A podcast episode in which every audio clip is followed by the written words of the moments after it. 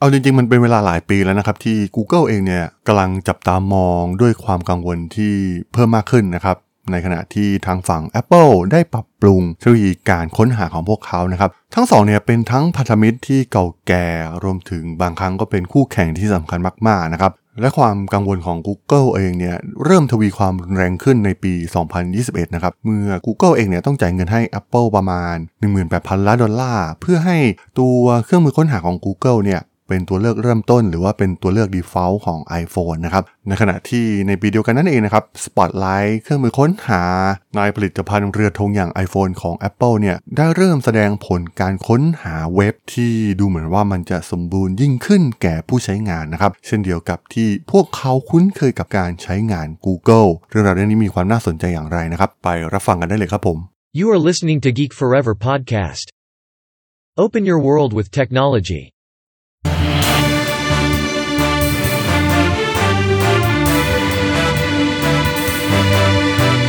This is Geek Daily.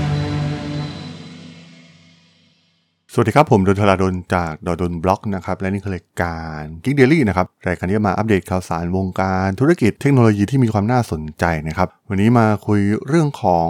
บทความหนึ่งที่น่าสนใจมาก ๆ นะครับ จาก The New York Times ที่พูดถึงเรื่องราวของ Google กับ Apple นะครับ โดยเฉพาะในสงครามเครื่องมือค้นหาหลัก กับผลิตภัณฑ์อย่าง iPhone ซึ่งแน่นอนนะครับว่าทั้ง Google และ Apple เองเนี่ยเป็นทั้งพันธมิตรรวมถึงเป็นทั้งคู่แข่งนะครับ ที่มีความสัมพันธ์กันมาอย่างยาวนานนะครับ ถ้าจำกันได้เนี่ยมียุคหนึ่งที่ ทาง Apple เองเนี่ยถึงกับเคยให้เอลิกชมิดนะครับที่เป็น CEO ของ Google ในยุคนั้นเนี่ยมาเป็นบอร์ดบริหารของ Apple นะครับทำให้ชมิดเองเนี่ยก็ได้รู้ถึงเรื่องราวภายในของ Apple นะครับโดยเฉพาะเรื่องราวการที่จะเปิดตัวผลิตภัณฑ์ใหม่ๆ โดยเฉพาะ iPhone และสุดท้ายเนี่ย Google เองก็ได้สร้างระบบปฏิบัติการ Android ขึ้นมาแข่งกับ iPhone ของ Apple นะครับ ซึ่งทำให้ตอนนั้นเนี่ยสตีฟจ็อบเนี่ยหัวเสียมากๆนะครับ สุดท้ายเนี่ยก็เชิญเอลิกชมิดออกจากบอร์ดไป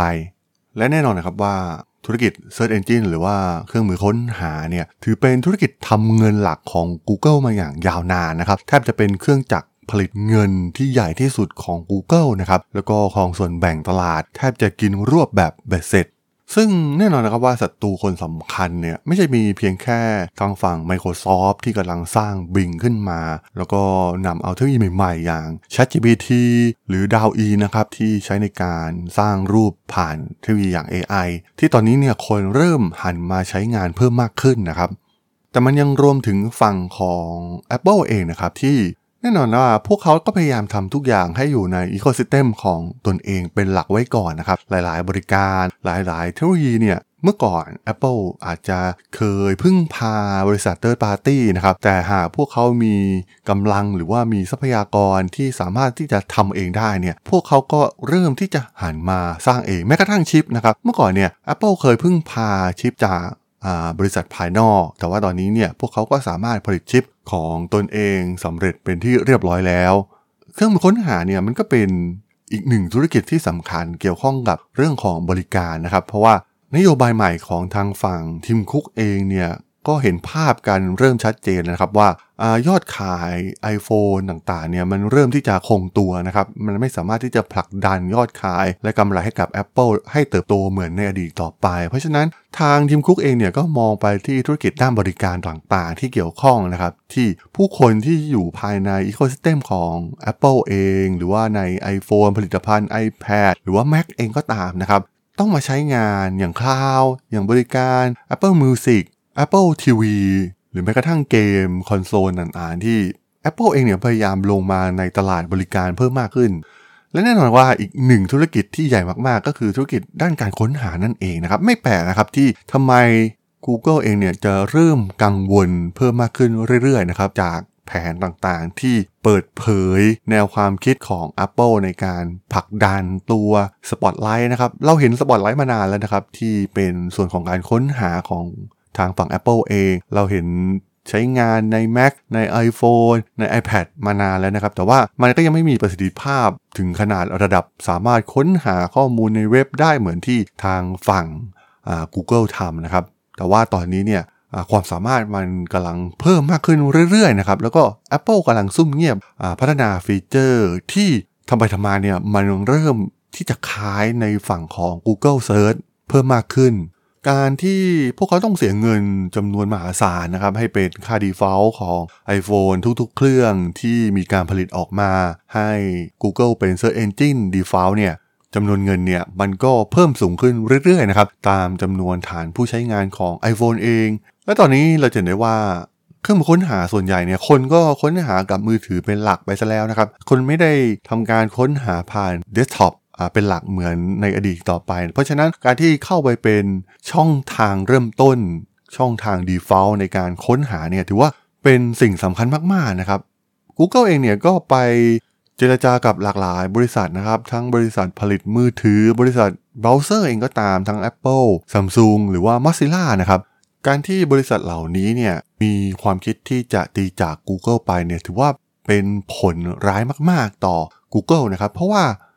อย่างที่กล่าวไปว่ามือถือมันเป็นช่องทางหลักในการค้นหาข้อมูลต่างๆ แล้วก็มันเป็นเครื่องจักรทำเงินหลักของ Google นะครับในการไปสร้างผลิตภัณฑ์ต่างๆ อีกมากมายนะครับรายได้หลักของ Google เนี่ยก็มาจากธุรกิจโฆษณาเป็นหลัก เพราะฉะนั้นพวกเขาก็ต้องทำทุกวิธีทางพยายาม ตัดช่องทางทุกอย่างนะครับเพื่อไม่ให้สปอตไลท์ของ Apple เนี่ยเกิดขึ้นมาได้นะครับรวมถึงมีการชักชวนผู้ใช้งาน iPhone ให้ใช้เบราว์เซอร์อย่าง Chrome ของ Google แทน Safari ของ Apple เอกสารภายในของ Google ที่ได้รับการตรวจสอบโดย The New York Times เองเนี่ยก็มีการเปิดเผยว่า Google ได้ศึกษาวิธีการล้วงลึกเข้าไป เปิดการควบคุม iPhone ของ Apple นะครับ ซึ่งพวกเขาเนี่ยได้ใช้ประโยชน์จากกฎหมายใหม่ของยุโรปนะครับที่มีจุดมุ่งหมายเพื่อช่วยให้บริษัทขนาดเล็กเนี่ยแข่งขันกับบริษัท Big Tech ได้ แผนการที่จะต่อต้าน Apple ของ Google เนี่ย มันแสดงถึงยุทธศาสตร์ที่สำคัญมาก ๆ ของผู้บริหารฝั่ง Google เองนะครับ ที่ต้องการเป็นหนึ่งในธุรกิจค้นหาไม่อยากถูกแย่งชิงส่วนแบ่งการตลาดนะครับ เพราะว่าตอนนี้พวกเขากำลังเจอศึกหลายทางมาก ๆ ทั้ง Apple และ Google เองเนี่ยเรียกได้ว่ามีความสัมพันธ์ที่มีความซับซ้อนนะครับ เหมือนกับทั้งรัก ทั้งเกลียดนะครับ เป็นทั้งพันธมิตร เป็นทั้งคู่แข่งในธุรกิจหลาย ๆ ธุรกิจนะครับ ไม่ว่าจะเป็นธุรกิจอุปกรณ์ ด้านอิเล็กทรอนิกส์ต่าง ๆ ซอฟต์แวร์สำหรับผู้บริโภคทั่วไป รวมถึงธุรกิจบริการโดยเฉพาะในตลาดมือถือของ Google เอง และ Google เองเนี่ยก็กำลังเจอปัญหาใหญ่ เพราะว่า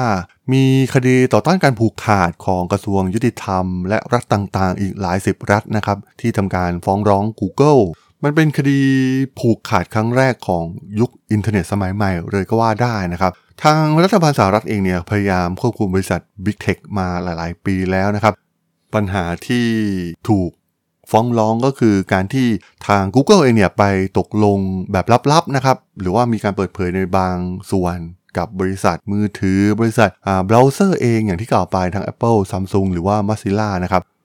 และมีพยานบุคคลคนสำคัญมาก ๆ ก็คือสัญญานาเดล่าประธานเจ้าหน้าที่บริหารของ Microsoft นะครับที่ขึ้นมาให้การเองนะครับว่าอำนาจของ Google ในตลาดค้นหาออนไลน์เนี่ยมันยิ่งใหญ่มาก ๆ แม้แต่บริษัทอย่าง Microsoft เองก็พบว่าเป็นเรื่องยากที่จะแข่งขันในธุรกิจนี้นะครับมันแสดงให้เห็นถึงพลังการผูกขาดของ Google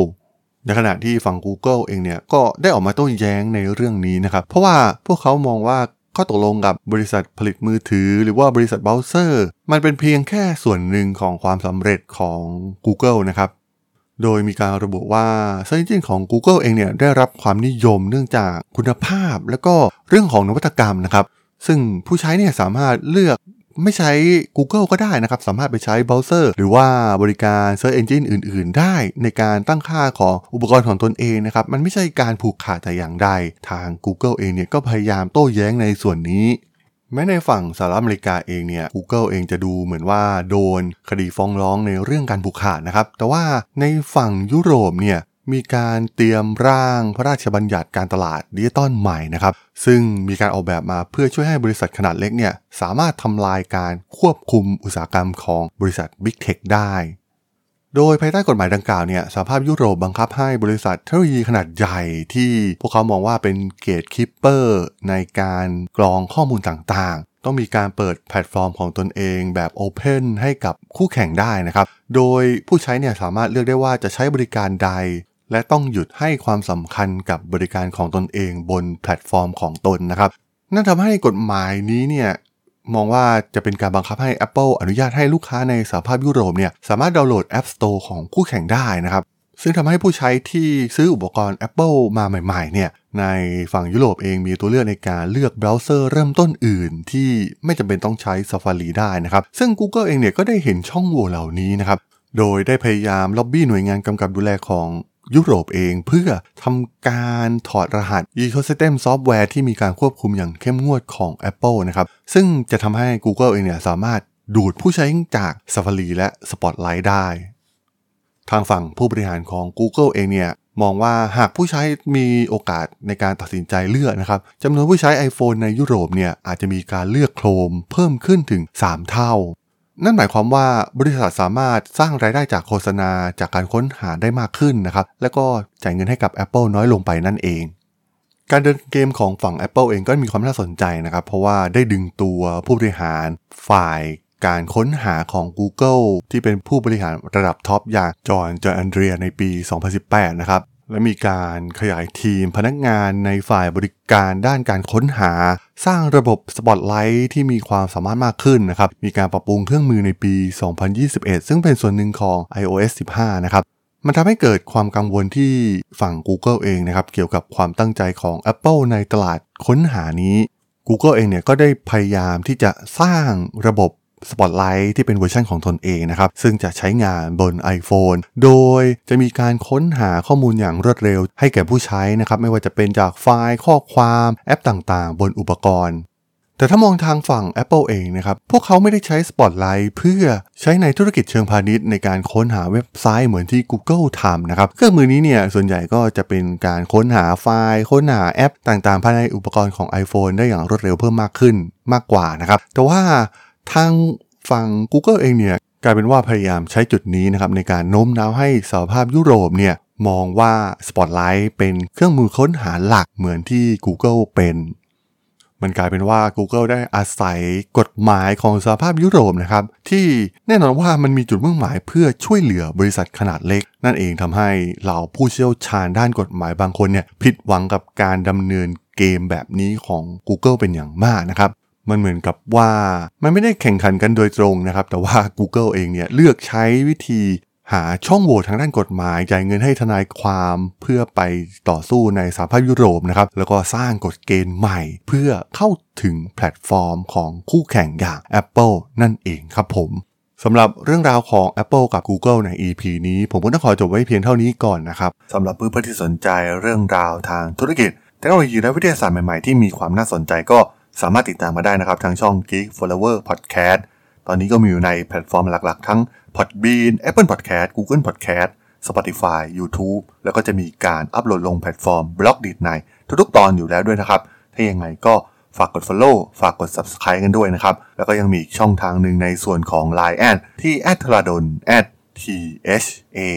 R A D H O L สามารถ add เข้ามาพูดคุยกันได้นะครับ ผมก็จะส่งสาระดีๆ พอดแคสต์ดีๆ ให้ท่านเป็นประจำอยู่แล้วด้วยนะครับ ถ้าอย่างไงก็ฝากติดตามทางช่องทางต่างๆ กันด้วยนะครับสำหรับใน EP นี้เนี่ยผมต้องขอลากันไปก่อนนะครับ เจอกันใหม่ใน EP หน้านะครับผม สวัสดีครับ